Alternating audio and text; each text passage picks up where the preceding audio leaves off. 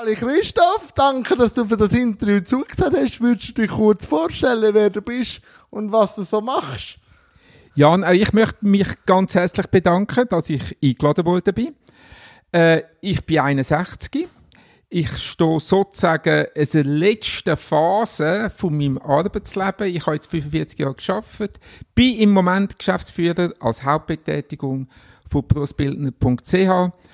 Äh, bin verheiratet, wohne mit meiner Familie äh, in Zürich. Ist die letzte Etappe eher ein Schlussspurt oder eher etwas, was man kann geniessen kann jetzt? Weil man das Ziel sieht.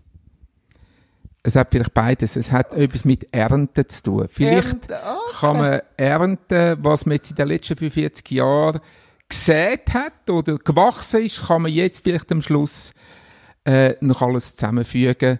Äh, so empfinde ich es im Moment. Und auf was würdest du jetzt auf die Ernte bis jetzt, sind ja immer noch vier Jahre, ähm, so stolz zurückschauen?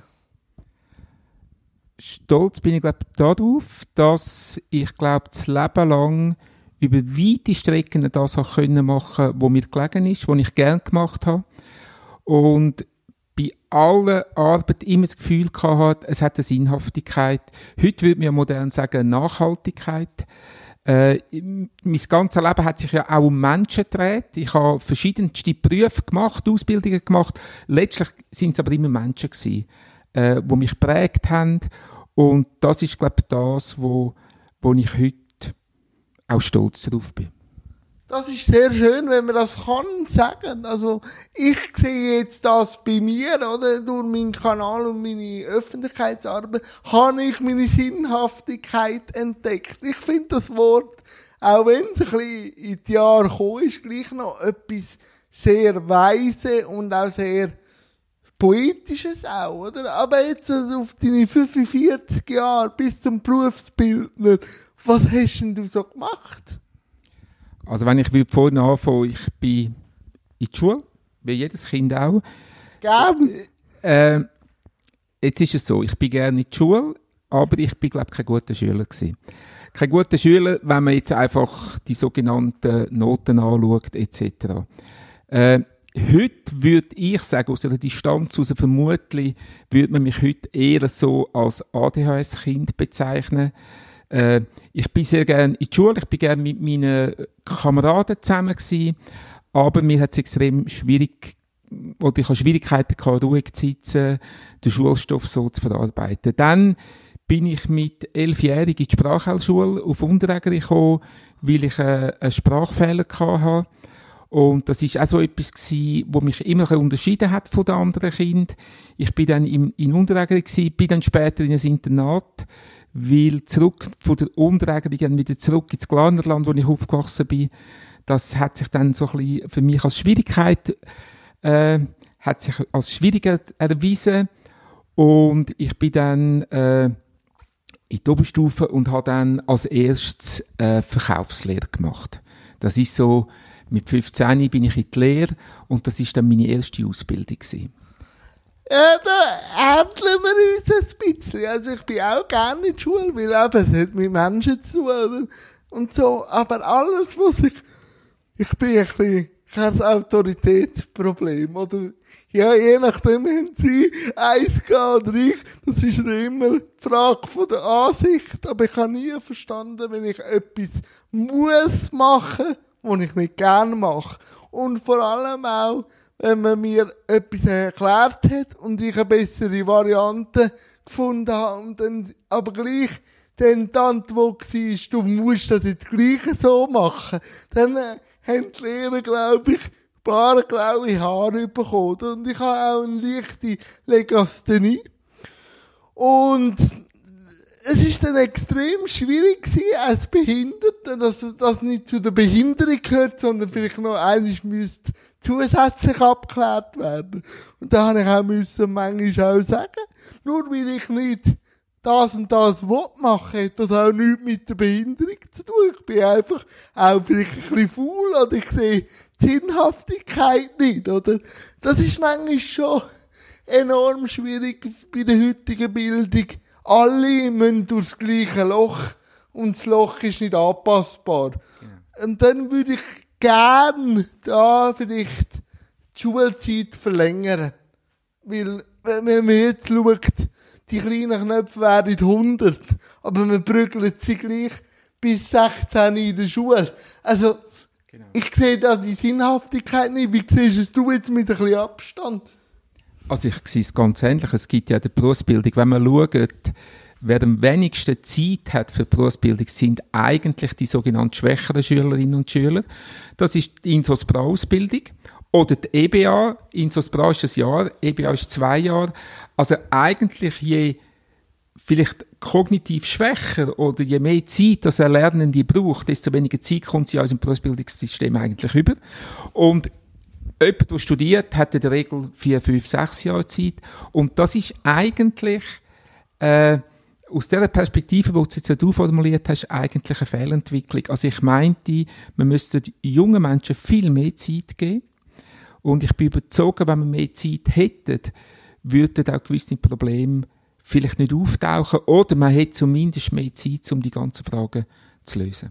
Und auch mehr Zeit. Ich sage nicht, dass jeder Lehrer der beste Freund muss werden. Das ist gleich eine Respektsperson. Aber gleich können auf, auf jeden Schüler individuell können eingehen, braucht es mehr Zeit und mehr Ressourcen, oder? Wenn ich sehe, okay, der Kanton Luzern meine Kosten runterfährt und auch andere Kantone das anfangen, dann frage ich mich, auf was raus, wenn sie rausgehen. Weil wir haben keinen Bodenschatz. Wir im Kanton Zug haben Glämchor, die gehen Bodenschatz holen, aber haben wir nicht. Also die einzige Ressource, die wir haben, ist Bildung. Aber warum wird an der Bildung gespart? Wollen wir uns für dumm verkaufen? Irgendeinisch. Also ich frage jetzt dich. Die grosse Frage ist einfach, für was bilden wir Menschen aus? Im Moment Ah, okay, sieht es natürlich auch so aus, dass wir äh, mit der Digitalisierung, wo ja es gibt Leute, die sagen, sie kämen, sie ist ja schon längstens da. Ja. Also alle Berufe sind heute immer mehr mit der Digitalisierung auseinandergesetzt. Gewisse Berufe verschwinden vielleicht ganz, wobei in der Schweiz ganz wenig Berufe wirklich verschwinden. Die meisten Berufe haben sich einfach weiterentwickelt.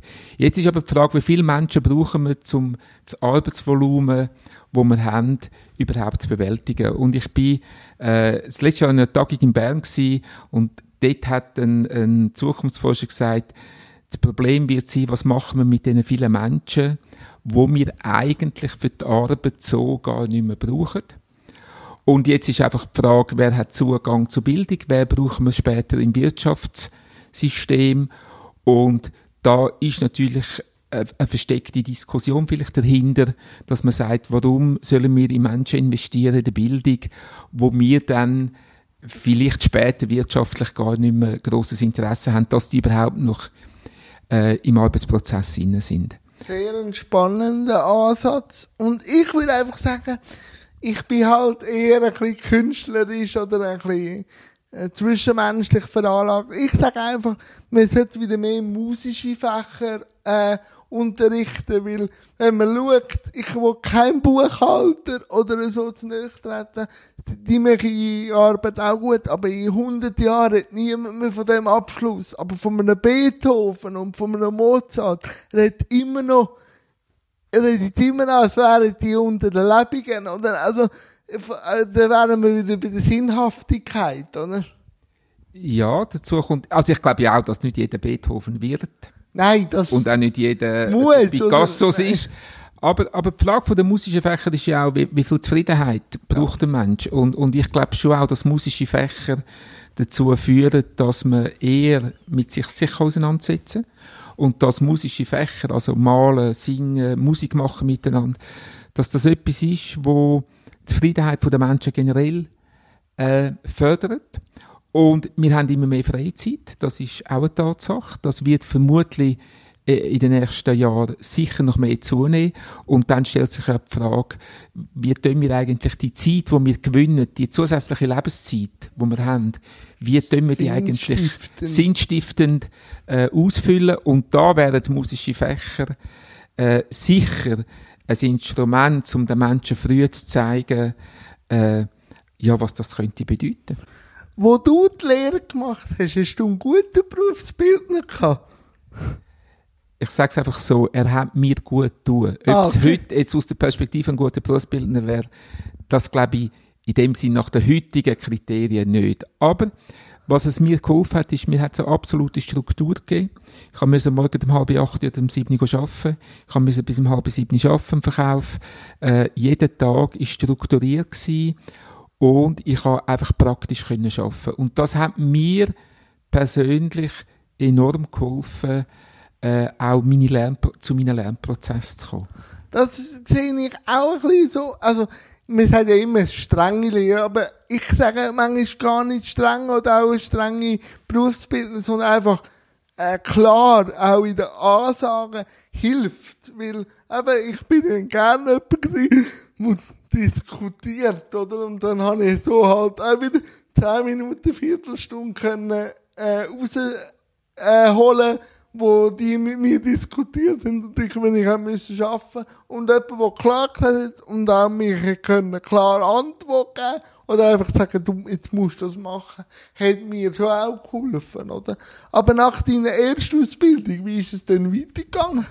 Also wie gesagt, ich habe Lebensmittel verkauft, also in einer Comestible Traiteur. Ja. Bin dann so im Kontakt mit Restaurant und bin dann so äh, im Restaurant Fischerstube Wesen hat das geheißen, habe ich können das Küchenpraktikum machen.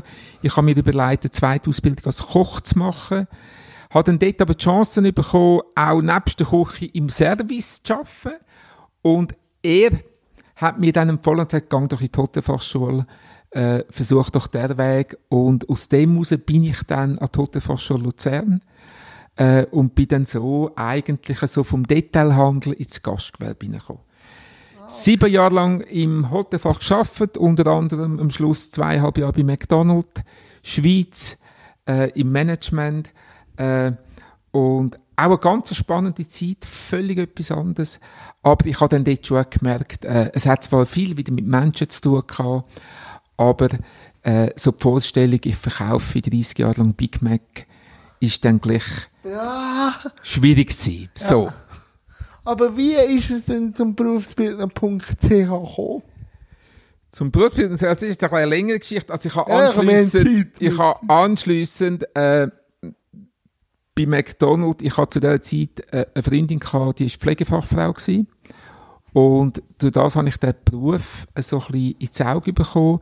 Und ich habe dann in die Schweizerische Epilepsieklinik angerufen und gefragt, ob es eine Möglichkeit gibt, einmal ein Praktikum zu machen als Pfleger. Die sind dann zuerst ein bisschen irritiert gewesen und haben dann aber gefunden, sie laden mich ein, ich soll das mal anschauen.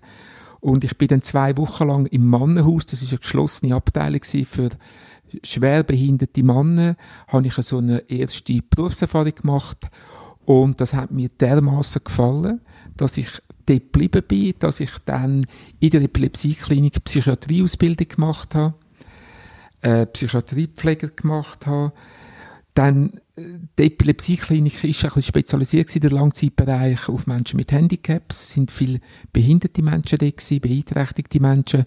Und so bin ich so in die, in die sozialpädagogischen Arbeitsfelder reingekommen, bin dann aber nach der Ausbildung in die Jugendarbeit hineingekommen, so in die Suchtprävention hineingekommen und so zu Berufsbildner gekommen. Also es ist ja so Ein bu- bunter ein Blumenstrauß. bunter Blumenstrauß, wirklich. Und aus dem alles kann man nachher sicher das Elixier nehmen und das ist jetzt das Endprodukt. Also, Ja, ich, ich glaube, eben Verkauf, Hotel, äh, Sozialpädagogik oder Psychiatrie, Pflege, Sozialpädagogik, Jugendarbeit.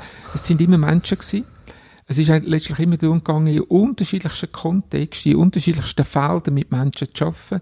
Und Berufsbildung, wenn wir es betreiben, ist ja nichts anderes. Wir, wir bilden Menschen aus, damit sie Freude haben und auch Werkzeuge bekommen, äh, junge Menschen äh, zwischen 15 und 19 einerseits begleiten ins Berufsfeld hinein, aber glaube ich auch in dem Alter, sie empathisch zu begleiten, äh, mit Verständnis und sich zumindest als Ansprechpartner anzubieten.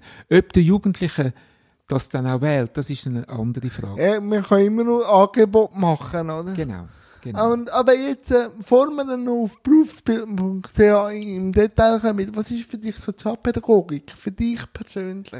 Also ich ja 15 Jahre bei Agogis gewesen. Und Agogis ist ja einerseits, heute ist es ja Schule wo für Sozialpädagogen, zu dieser Zeit haben wir noch Fachfrau Betreuung. Behindertenbetreuerinnen haben die geheissen, ausgebildet. Das ist eigentlich, sind das äh, Menschen gewesen, die meistens schon einen Beruf haben und die in ungelernten Situationen eigentlich oft die Behinderteninstitutionen äh, geschafft haben. Und wir haben ja dort die dreijährige Ausbildung. Ich bin dort 15 Jahre gewesen, habe Klassen geführt und äh, dort ist eigentlich darum gegangen, äh, diesen Menschen Betreuungsarbeit äh, nahezubringen. Betreuungsarbeit, für mich hat Betreuungsarbeit einen Begriff drin, es ist die Treue. Das ist ja auch nichts mehr Modernes. Sehr schön. Doch. Das ist äh, so, heute muss man ja flexibel sein, treue Menschen sind manchmal vielleicht sogar ein suspekt. Und ich sage einfach, in dieser Arbeit, im institutionellen Kontext, glaube ich, ist die Treue zu diesen Menschen ein wesentlicher Faktor. Und wenn man mich fragt, was, was ist mein Herzblut in dem Ganzen und was ist Pädagogik oder, oder Heilpädagogik, dann würde ich sagen, jetzt aus der Sicht von Betreuung, es, es geht um Langzeitbetreuung, es geht um, um diesen Menschen zu ermöglichen. Vor 20 Jahren hat man von Empowerment geredet, heute redet man von Inklusionsmodell, also die Menschen wie selbst ermächtigen. Ich glaube, das wäre das oberste Ziel gewesen vor allem. Das ist sehr inspirierend. Ich habe ich habe immer ein bisschen Probleme mit äh, Sozialpädagogen und Heilpädagogen. Aber ich verstehe und ich muss auch sagen, die, die schon einen Job hatten, wie jetzt Lehren und dann einfach das noch zusätzlich obendrauf, haben andere Triebfedern gehabt. Und das hat man gemerkt. Sie wollen Wissen vermitteln. Ich bin ein bisschen kritisch mit denen, die jetzt das als Grundfach oder als Grundausrichtung lehren. Weil dann ist man schnell eben, wie vorher schon gesagt, ein Fallbeispiel. Also ein Spastiker reagiert so und so und dann habe ich müssen sagen, ich habe eine Diagnose, ich bin sie aber nicht. Und dann kann man schöne Diskussionen führen, oder? Und vor allem auch nachher bei den Agogen, wie sie jetzt sind, habe ich manchmal einfach ein Problem gehabt. Vor allem, ich wohne ja allein. Und ich habe lange noch in einer Institution geschafft. Zur Arbeit habe ich selbstständig müssen an und habe Entscheidungen treffen. Und nachher bin ich betreut. Und dort äh, habe ich dann gemerkt, wie eng der Range ist von diesen Pädagogen. Es hat auch gute drunter gehabt. Aber dann habe ich gleich müssen, habe ich keinen eigenen Schlüssel bekommen, weil ja niemand einen Schlüssel bekommt. Ich kann mal nicht eine halbe Stunde können, äh, überziehen und so. Und das ist die Entwicklung, die ich in der Pädagogik als falsch anschaue. Aber ich verstehe dann das natürlich schon auch, weil eine Institution per se ist ja gleich ein wirtschaftliches Unternehmen und der Auftrag ist ja von der Gesellschaft zu uns zu schauen. Also, und, und ich sehe dann das schon mit der ganzen Inklusion ein Problem, wenn man sagt, ähm, von der Gleichstellung und dann wieder jemand schwanger im Betrieb oder in den Wohnstudios und nachher wird aber nicht ähm, das als normal angeschaut, sondern dann wird die Institution kritisiert. Ich hätte doch besser müssen schauen. Also, ich wollte auf das raus. Man muss die Institution, das Bild von der Institution anpassen. Weil dann tut sich die Wirtschaftlichkeit auch anpassen. Also, wenn wir sensibilisieren, wenn wir die Bevölkerung. Wie siehst es du? Äh, ich sehe es ganz ähnlich. Also man hat ja in den 80er Jahren hat man vom sogenannten Normalisierungsprinzip geredet, oder, wo ja so die ersten Ansätze gewesen sind, wo man wo man hat wollen, dass Menschen auch im institutionellen Kontext möglichst normalisiert leben. Ich, glaube, wenn man heute Institutionen von außen anschaut, soweit dass ich das noch kann, da, dann muss man sagen, natürlich ist ein Teil Normalisierungsprinzip heute gelebt. Es gibt ich habe es ähnlich wie du. Ich hoffe, es schauen dann nicht zu viele Heilpädagogen das Filmen. Ja, und sonst Sondern wir schon der. Name Heilpädagogik bedeutet ja eigentlich, wenn ich etwas muss heilen, ist ja etwas kaputt. Genau. Also schon dort Oder fängt's ja an. sozialisieren. Genau, und dort fängt es ja bereits an. Also, äh, wenn man natürlich den Ansatz hat, dass ein Mensch mit Beeinträchtigung etwas ist, was man heilen müssen, dann haben wir natürlich das Machtgefälle drin, wo du jetzt angesprochen hast. Also man sollte bereits mit dieser Begrifflichkeit mal ein kritisch hinschauen und sagen, gibt es denn da äh, etwas zu heilen? Und es gibt eigentlich gar nichts zu heilen. Weil es ist eine Vielfalt. Es ist Vielfalt und, und äh, es ist das Leben, wie es so ist. Also Ja. ich bin so, wie ich bin. Genau. Und, und, und da muss mir niemand fussen, also ob ich jetzt Legasthenie habe, ob ich ADHD, also da muss zuerst einmal vor, unterstützen, ist eine andere Frage. Äh, mich begleiten, mir, mir ermöglichen, ermächtigen und so weiter, da bin ich alles dabei. Jetzt die Institutionen selber und der Sozialpädagog. Also das Problem, das wir natürlich haben, das sind ja pädagogisch ausgebildete Menschen und die haben natürlich eine Idee, sie wollen pädagogisch arbeiten. Und heute haben wir ja auch das Assistenzmodell. Das Assistenzmodell, da möge ich mich erinnern, die Agogis hat sich mal interessiert, die, das Assistenzmodell zu nehmen und zu sagen, wir machen eine Ausbildung für Assistenten. Und betroffene Kreise haben sich aber gewehrt und haben gesagt, uns langt's, äh, wir haben genügend Pädagogen um uns herum, wir brauchen jetzt nur noch Assistenten, die dann auch noch pädagogisch mit uns arbeiten sondern wir wollen selbstbestimmt, soweit das möglich ist, selber entscheiden. Und wir brauchen einfach dort Unterstützung, äh, wo es notwendig ist. Und es gibt Menschen, äh, in vielfältiger Art und Weise, die einfach Unterstützung brauchen, aber sie brauchen nur in dem Teil Unterstützung, wo sie eben Unterstützung brauchen und es braucht kein Ganzkonzept und das ist das Problem der Institutionen. Eine Institution hat eben immer etwas Totales. Das ist. Das lässt sich für ich, das lässt sich fast nicht, äh, äh, das ist verändern. Das Aber ist müssen, wir müssen, es es ist äh, das Modell anpassen, die heutige Zeit. Aber vielleicht ist das auch wieder ein Thema, wo Berufsbildner gleich auch wieder reingeht. Also, aber vielleicht auch bei den, Behinderten mehr äh, thematisiert ist, wie geht man mit Nähe und Distanz aus? Auch als Berufsbildner. Weil Nähe und Distanz, von mir aus gesehen, macht es gleich wieder zum Objekt, wo ich muss bespielen in dem Rahmen, wo man uns vorgibt. Und ja, nicht näher, weil es könnte ja etwas daraus passieren. Und dann sage ich ja, wenn halt etwas daraus passiert, ein Übergriff, es ist nicht schön. Es kann aber auch unter Fußgängern passieren. Also, warum tut man uns in so eine Seife packen? Äh, wie auch, wenn wir nachher über das integrative Schulsystem reden, werde ich auch oft gefragt, ja, aber ihr werdet ja gemobbt, auch in, den, in der Regelschule. Sag ich, ja, auch im Separativen wirst du gemobbt. Also, es ist ein menschliches Problem, das kann man ja nicht gross ähm, wegdenken, einfach auf eine, in einer Institution. Aber wie geht ein Berufsbildner mit Nähe und Distanz um mit Lehrling? Äh, wa- was ich glaube, ist, wir haben heute viel mehr Konzepte, wo wir Distanz können definieren können, aber wir können keine Nähe mehr definieren. Das heisst, äh, m- m- wir können ein ganz einfaches Beispiel nehmen. Du hast eine 16-jährige Lernende, äh, die ist traurig, da ist etwas passiert, die erzählt dir das im Büro rein und fährt da heulen. Jetzt, eine Regung könnte ja sein, dass man so jemanden mal schnell die Hand nimmt oder in, in die Arme nimmt, in Und einer ganz tröstet. normalen zwischenmenschlichen Situation und tröstet. Und ich glaube, das, das kann man heute nicht mehr. Das darf man heute nicht mehr. Äh, ich habe da auch, wie soll ich sagen, ein gewisses Verständnis. Also es, ist, es ist nicht der Einfach aus Sicherheit, oder wie? Man hat der Wechselwirkung. Selbstverständlich, man kann das auch, man kann das auch falsch verstehen und selbstverständlich gibt es Menschen, die das ausnutzen. Äh, in den Behinderteninstitutionen und so haben wir das noch viel stärker, äh, weil man natürlich könnte sagen, bei Jugendlichen mit 16, 17, äh, in der Regel können sie sich natürlich zumindest einmal klarer ausdrücken, sie können sich äußern, man versteht es. Äh, natürlich besteht Abhängigkeitsverhältnis, also das wissen wir auch. Und wir wissen auch, dass es Menschen gibt, die Abhängigkeitsverhältnis äh, ausnutzen. Äh, das, das steht gar keine Frage.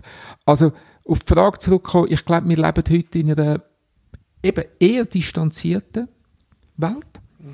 äh, was in vielen Situationen ja absolut korrekt ist.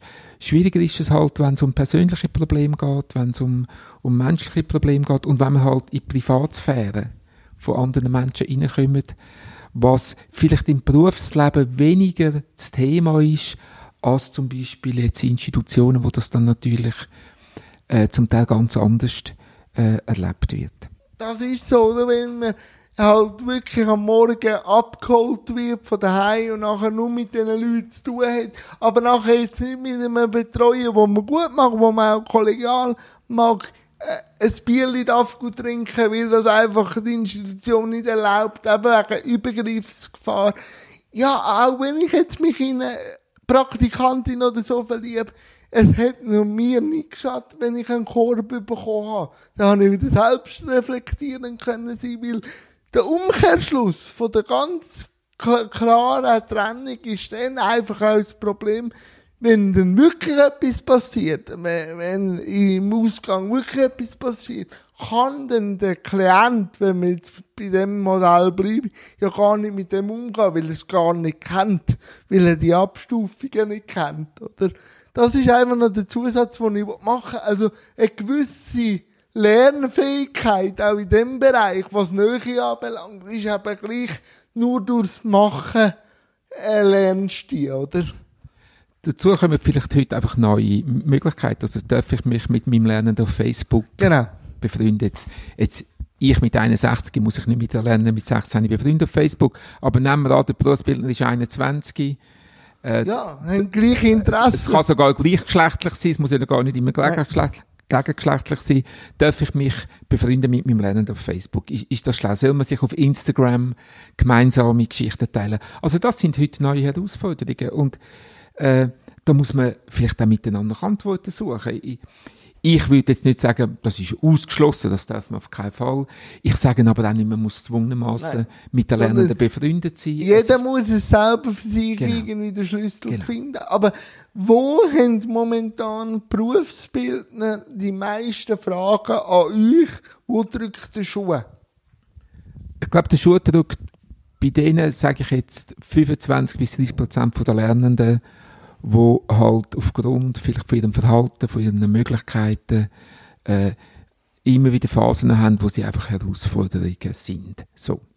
Äh, was man einfach heute muss geben, vielen Betrieben, man will ausbilden, man setzt sich ein für die Ausbildung, aber man unterschätzt sehr wahrscheinlich den Zeitfaktor, wo es halt gleich braucht, um einen jungen Menschen zu begleiten, zu unterstützen. Und natürlich sind heute die Jugendlichen anspruchsvoller geworden. Also, äh, du kannst heute nicht mehr Jugendlichen mit 15 sagen, ja, los, das Leben ist kein Ponyhof. Gell? Jetzt fährt die Stiftenarbeit an, jetzt fährt das Leben B an. Und dann kommt drei Jahre lang einfach arbeiten und macht Leben B. Also wir haben heute viele Jugendliche, die wollen Herausforderungen im Arbeitsalltag. Sie wollen gefördert werden, sie wollen gesehen werden, sie wollen unterstützt werden. Und sie haben viele Fragen und sie wollen, sie wollen fachlich kompetente Leute um sich herum haben. Und da, glaube ich, ist nicht jede Branche einfach gleich weit. Welche Branche unterstützt ihr? Wir bieten eigentlich grundsätzlich für alle Berufe, also es gibt in der Schweiz rund 276 Berufe, grundsätzlich bieten wir für alle Berufe das Bildnerkurs an. Wir haben ein paar spezialisiert, das ist für KV, VB, haben wir auch externe Berufe für die Hauswirtschaft. Also es gibt einzelne Berufe, wo wir das haben, aber grundsätzlich können Menschen, die lernen, die Ausbildung zu uns rauskommen. Und wie ist es so eben im, im pflegerischen Bereich, eben VB und so auch Praxisassistenten äh, äh, ausbilden? Man hört ja immer, dort ist auch Zeitdruck da und eben äh, Kapazität ist auch nicht mehr da groß, wie dann die Ermutigung, jetzt gleich einen Berufsbildner anzuhängen und Lernende auszubilden, wenn Druck ja da ist und immer mehr gespart wird ich kenne es besser wie der VB. Ich muss okay. ganz ehrlich sagen, bei der VG okay. sieht es vielleicht noch einmal ein anders aus. Äh, wobei die VG, müssen wir ehrlich sagen, sind ja die Betriebe vor allem interessiert, dass sie anschliessend dann den Pflegefachfrau, Pflegefachmann machen und die VG selber als Beruf gar nicht so richtig geschärft ist. Wir, haben, äh, wir kennen im Altersbereich, im Pflegebereich kennt man natürlich gut. In den Akutspitälern bin ich mir nicht ganz so sicher, wie interessiert die wirklich sind an den VGs. Aber das ist die Voraussetzung, dass sie können Pflegefachfrau HF machen Jetzt im Betreuungsbereich, ich meine, es sind jetzt zwölf Jahre, seit es die Ausbildung gibt. Es ist ja relativ jung, können wir sagen. Äh, man hat ja versucht, die Bereich Kinderbereich, Behindertenbereich und Altersbereich mehr oder weniger generalisiert mal ein bisschen zusammenzuführen. Das hat sich jetzt aber doch eigentlich in der Praxis nicht als sehr äh, effizient erwiesen, respektive ich erlebe im Moment immer noch die drei Bereiche doch recht unterschiedlich, obwohl wir ja äh, einen gewissen Teil haben, wo, wo allgemein sind, also wo generalisiert sind. Und jetzt im Behindertenbereich stelle ich einfach fest, dass es vielleicht nicht immer ganz einfach ist, als 15-, 16-Jährige, und der Entscheid fällt ja in dem Alter mit 15, sich können vorstellen, äh, in einer Behinderteninstitution äh, die Ausbildung zu machen. Und die andere Seite, und das schaue ich ein bisschen kritisch an, wobei ich weiss, man, man, man muss da, also das ist ab 16 nicht zugänglich. Viele Thematiken, ich habe sechs Jahre lang unterrichtet an der Berufsschule in Winterthur, die VBs, und viele Thematiken verstehen sie mit 16 beschränkt. Also wenn ja. man über Sexualität redet, wenn man über Elternarbeit redet, wenn man über Distanz und Nähe redet mit 16-Jährigen, dann ist das Thema zum Teil zu früh. Sie verstehen manchmal nicht, was, oder was aus meiner Sicht die Grundidee von, der, von dem Beruf ist.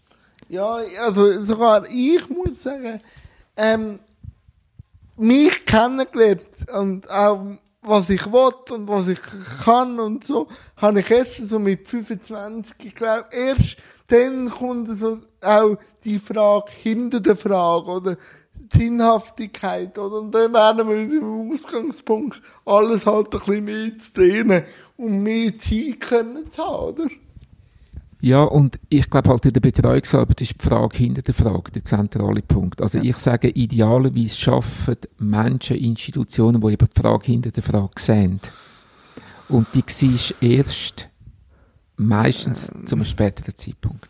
Ah ja, und vor allem jetzt auch, aber ich bin ja durch dich erst so gekommen, weil meine Schwester, die Fabe ist, einen Kurs von dir besucht hat. Und wenn ich dann da manchmal höre, wie dann von der, äh, wie auch aus diesen Modellen einfach auch wieder Wirtschaftlichkeit äh, generiert wird, dann denke ich, aber man, man schafft da mit Menschen, also mit ganz sensiblen Menschen, die vielleicht auch Zeit bräuchten und so. Also die Entwicklung, eben, sehe ich schon ein bisschen kritisch, wie man mit ganz Jungen umgeht, nachher auch in der Schule. Nachher bei den Unis und so, äh, kommen Zeit über, kommen auch Lesungen über, kommen auch Zeit über.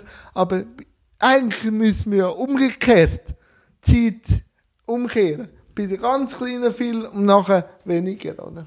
Aber wie bringen wir das an?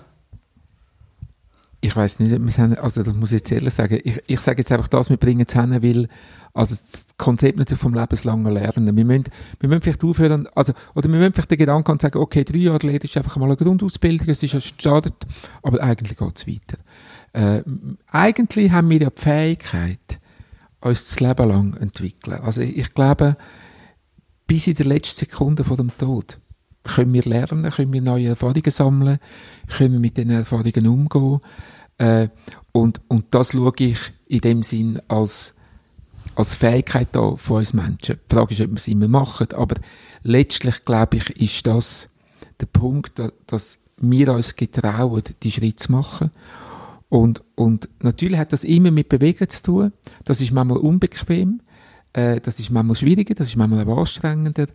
Aber ich glaube, für mich ist ein Lernender, der drei Jahre bei uns ist, oder äh, der ist jetzt einfach drei Jahre bei uns, aber dann geht es weiter. Das Leben geht weiter eben, dass man, äh, glaube, wo du deine erste Ausbildung gemacht hast, hättest du nicht gedacht, dass du irgendwann bei McDonalds schaffst und nachher eine eigene Firma hast, oder? Genau. Und ich, ich sehe einfach immer wieder ein Modell, wo mich manchmal ein bisschen zweifeln lässt an der Menschheit. Denn ein Teil von der Gesellschaft hängt man immer ab. Äh, mit der Entwicklung, oder? Früher ist es vielleicht die Behinderten gewesen, wo man einfach abgestellt hat. Aber jetzt durch Digitalisierung können wir eigentlich auch wieder in den Arbeitsprozess integriert werden. Was dann aber passiert, ist, dass so die Bücher und die 50 plus, wenn sie sich selber, manchmal gibt es ja Leute, die sich einfach auch nicht wenden und auch Kraft nicht aufbringen, die hängt man dann aber wieder ab. Wem bringen wir wirklich alle an einen Tisch? Alle Gruppen an Leute. Es wäre fast ein Gesellschaftsauftrag. Äh, Ja, das ich- schlussendlich. ja. Ja. Ich, also ich glaube nicht, wir können es delegieren an Politiker. Wir können es auch nicht äh, delegieren an Arbeitgeberverband. Wir können es auch nicht. Also ich, ich, ich glaube halt schon, es, es ist etwas, wo, wo wir selber bei uns müssen schauen müssen, welche Menschen nehmen wir mit. Wir wir müssen in unserem Umfeld die Offenheit haben, uns auch mit den Menschen auseinandersetzen, die uns vielleicht auf den ersten Blick ein bisschen sperrig entgegenkommen. Äh, mit dem Ziel von der Teilhabe. Ich, ich bin überzeugt, wir können, wir können über syrische Flüchtlinge reden, wir, können, wir haben so viele junge Menschen da mit Flucht, Migrationshintergrund. Aus politischen Gründen tut man so, wenn man die nicht will integrieren die sollen alle wieder zurück. Wir wissen genau, dass die nicht zurück werden. Ich sage, wir müssen alles unternehmen, dass wir die in die Gesellschaft können integrieren können, dass wir denen eine Ausbildung können geben können. Und da müssen wir aber sagen, gibt es Bewegungen, es gibt jetzt zum Beispiel äh, eine Speziallehrer für diese Gruppe von Menschen. Ah, Und, okay. und die grosse Frage ist aber noch einmal, wer brauchen wir zukünftig äh, in unserer arbeitsteiligen Welt? Und, und wie organisieren wir ganz grundsätzlich Arbeit? Wa- Was ist Arbeit noch? Und wie messen wir auch gemeinnützige Arbeit? Wie, wie, wie, Volontärs. Volontärs, wie, ja, und ich glaube, das ist, und, und wenn wir die, all die Menschen miteinander an den Tisch bringen, äh, ich muss ehrlich sagen, ich weiß es nicht. Also, ich glaube nur im Alltag, mit Reden, mit Arbeiten, Ja. im eigenen Umfeld. Und halt die Geschäfte vielleicht wieder mehr äh, Supervisionen, mehr halt auch wieder eine Gesprächskultur und auch eine Reibungskultur anschaffen, oder? Weil eben ein Chef muss, muss wahrscheinlich auch dynamisch werden und halt auch Sachen abdelegieren. Es ist nicht mehr so einfach das Patriarchat, der von oben äh, geht, oder? Aber jetzt eben, wir haben am Anfang schon geredet von der Ziellinie, aber welche Fragen beschäftigt dich jetzt so vor der Ziellinie, vor der Pension? Äh, An was kannst du dich erfreuen? Was reibst du dich momentan auch? Ist es bei berufsbildung.ch? Ist es philosophisch? Ist es musisch? Ähm, also, gell, nochmal, ich freue mich, dass ich, dass ich kann zurückschauen und sagen, ich habe 45 Jahre lang geschafft, aber jetzt aus der Distanz heraus habe ich immer das Privileg gehabt, das können zu machen. Äh, ich bin auch, es auf eine Art bin ich auch stolz, was ich erreicht habe. darfst auch sein. Mit, mit ganz vielen Umwegen, Zwischenwegen, Nebenwegen, so das Gefühl, hey, ich habe das erreicht, das habe ich gemacht, das habe ich geschafft und und da stehe ich jetzt da und ich weiss, in der Schweiz sagt man, ja, Eigenlob stinkt und so. Nein. Ich finde das überhaupt nicht. Wir dürfen mal sagen, hey, toll, habe ich das gemacht. Was mich beschäftigt ist, ist ganz ähnlich. Was mich beschäftigt ist, äh, wenn ich heute schaue, so eine, eine Form von Entsolidarisierung von der Gesellschaft. Was mich beschäftigt ist, dass wir Privilegien, wo wir jetzt jahrelang, ja, wir haben auch für gute Arbeitszeiten gekämpft, man hat auch geschaut, äh, dass, dass es gewisse Regeln gibt, die werden heute permanent in Frage gestellt, auch vielleicht von uns selber. Äh, man schafft ganz viel wieder ab, weil man das nicht nötig findet, weil alles, man redet heute von der agilen Organisation, äh, alles ist flexibel, alles ist agil etc. Und, und was mich beschäftigt ist, ist, also wenn ich die Tagesschau anschaue, dann beschäftigt mich wirklich die Frage, wie gehen wir miteinander um. Äh, das Klima ist ein Thema, selbstverständlich.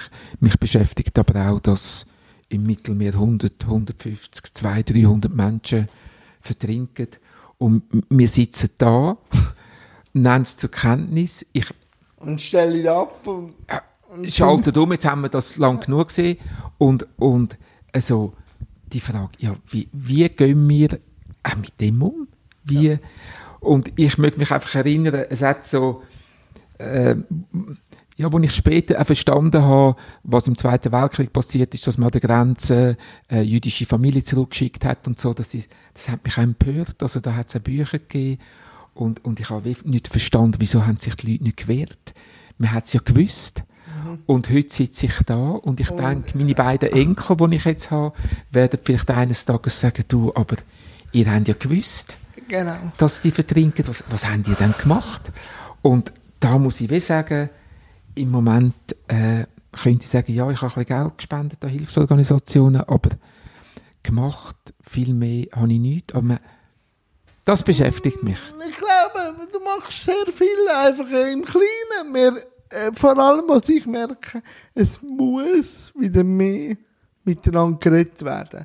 Und vor allem auch geredet werden auch über äh, wie soll ich sagen, nicht, dass es falsch stimmt, über Fehler, über Schwäche, über, weil erst wenn man über Schwäche kann diskutieren und auch offen ist, für Schwächen können zu diskutieren, merkt man auch, dass man nicht allein ist. Und ich bin auch wirklich ein Freund von Digitalisierung. Also Smartphone finde ich etwas Gutes und alles. Aber wenn ich dann sehe, wenn ich im Zug sitze und nicht einmal mit Mutter, mit dem Kind rede oder so, und einfach in ihrer eigenen Blase ist, finde ich das ein eine falsche Entwicklung. Und ich mache dann manchmal Probe aufs Exempel und gehe, äh, spreche jemanden an und dann höre ich die Blase platzen. Und dann werde ich angeschaut, das käme ich vom Mond.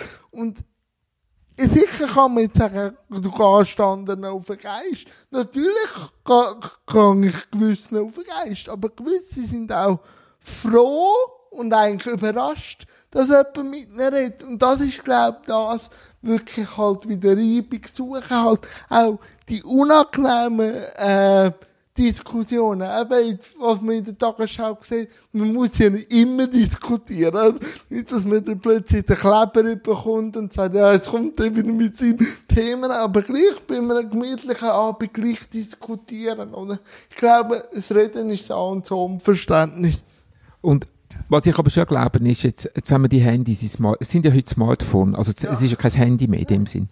Äh, vielleicht ist es aber auch eine Generation, also vielleicht müssen wir einfach lernen, mit diesen Geräten umzugehen. Ja. Und vielleicht sind wir im Moment noch an einem Punkt, wo viele Menschen noch vielleicht noch keine Haltung dem Gerät gegenüber haben.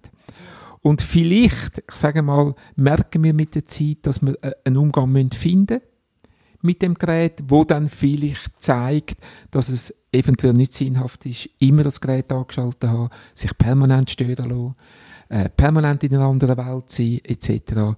Also ich könnte mir vorstellen, dass schon die nächste oder übernächste Generation bereits wieder, in, bereits wieder intelligenter mit dem umgeht. Man sieht es ja auf Facebook. Früher hat man auf, auf Facebook gepostet, wo man heute ja weiss, also das also macht man irgendwo, nicht. Ja, das ist so. Nein, Christoph, wir waren eigentlich fast am Schluss und es gibt immer noch zwei Fragen am Schluss.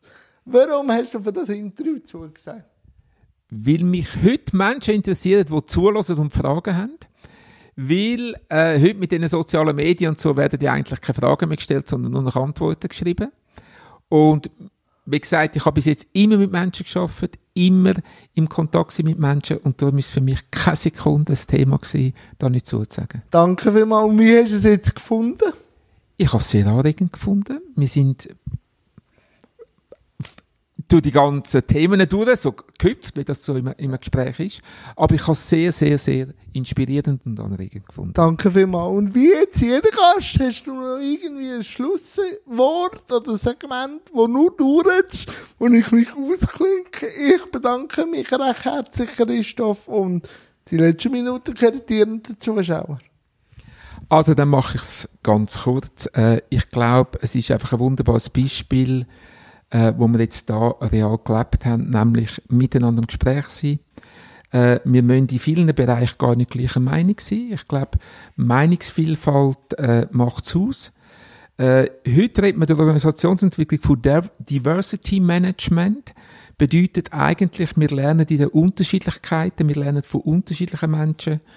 Und Vielleicht gäbe es eine Möglichkeit. Wir gehen einmal im Monat auf einen Menschen aktiv zu, der unterschiedlich ist, wo ich genau schon weiß, der denkt anders als ich, aber ich packe die Chance und gehe mit ihm in einen Dialog und schaue, was wir in der Unterschiedlichkeit voneinander profitieren können.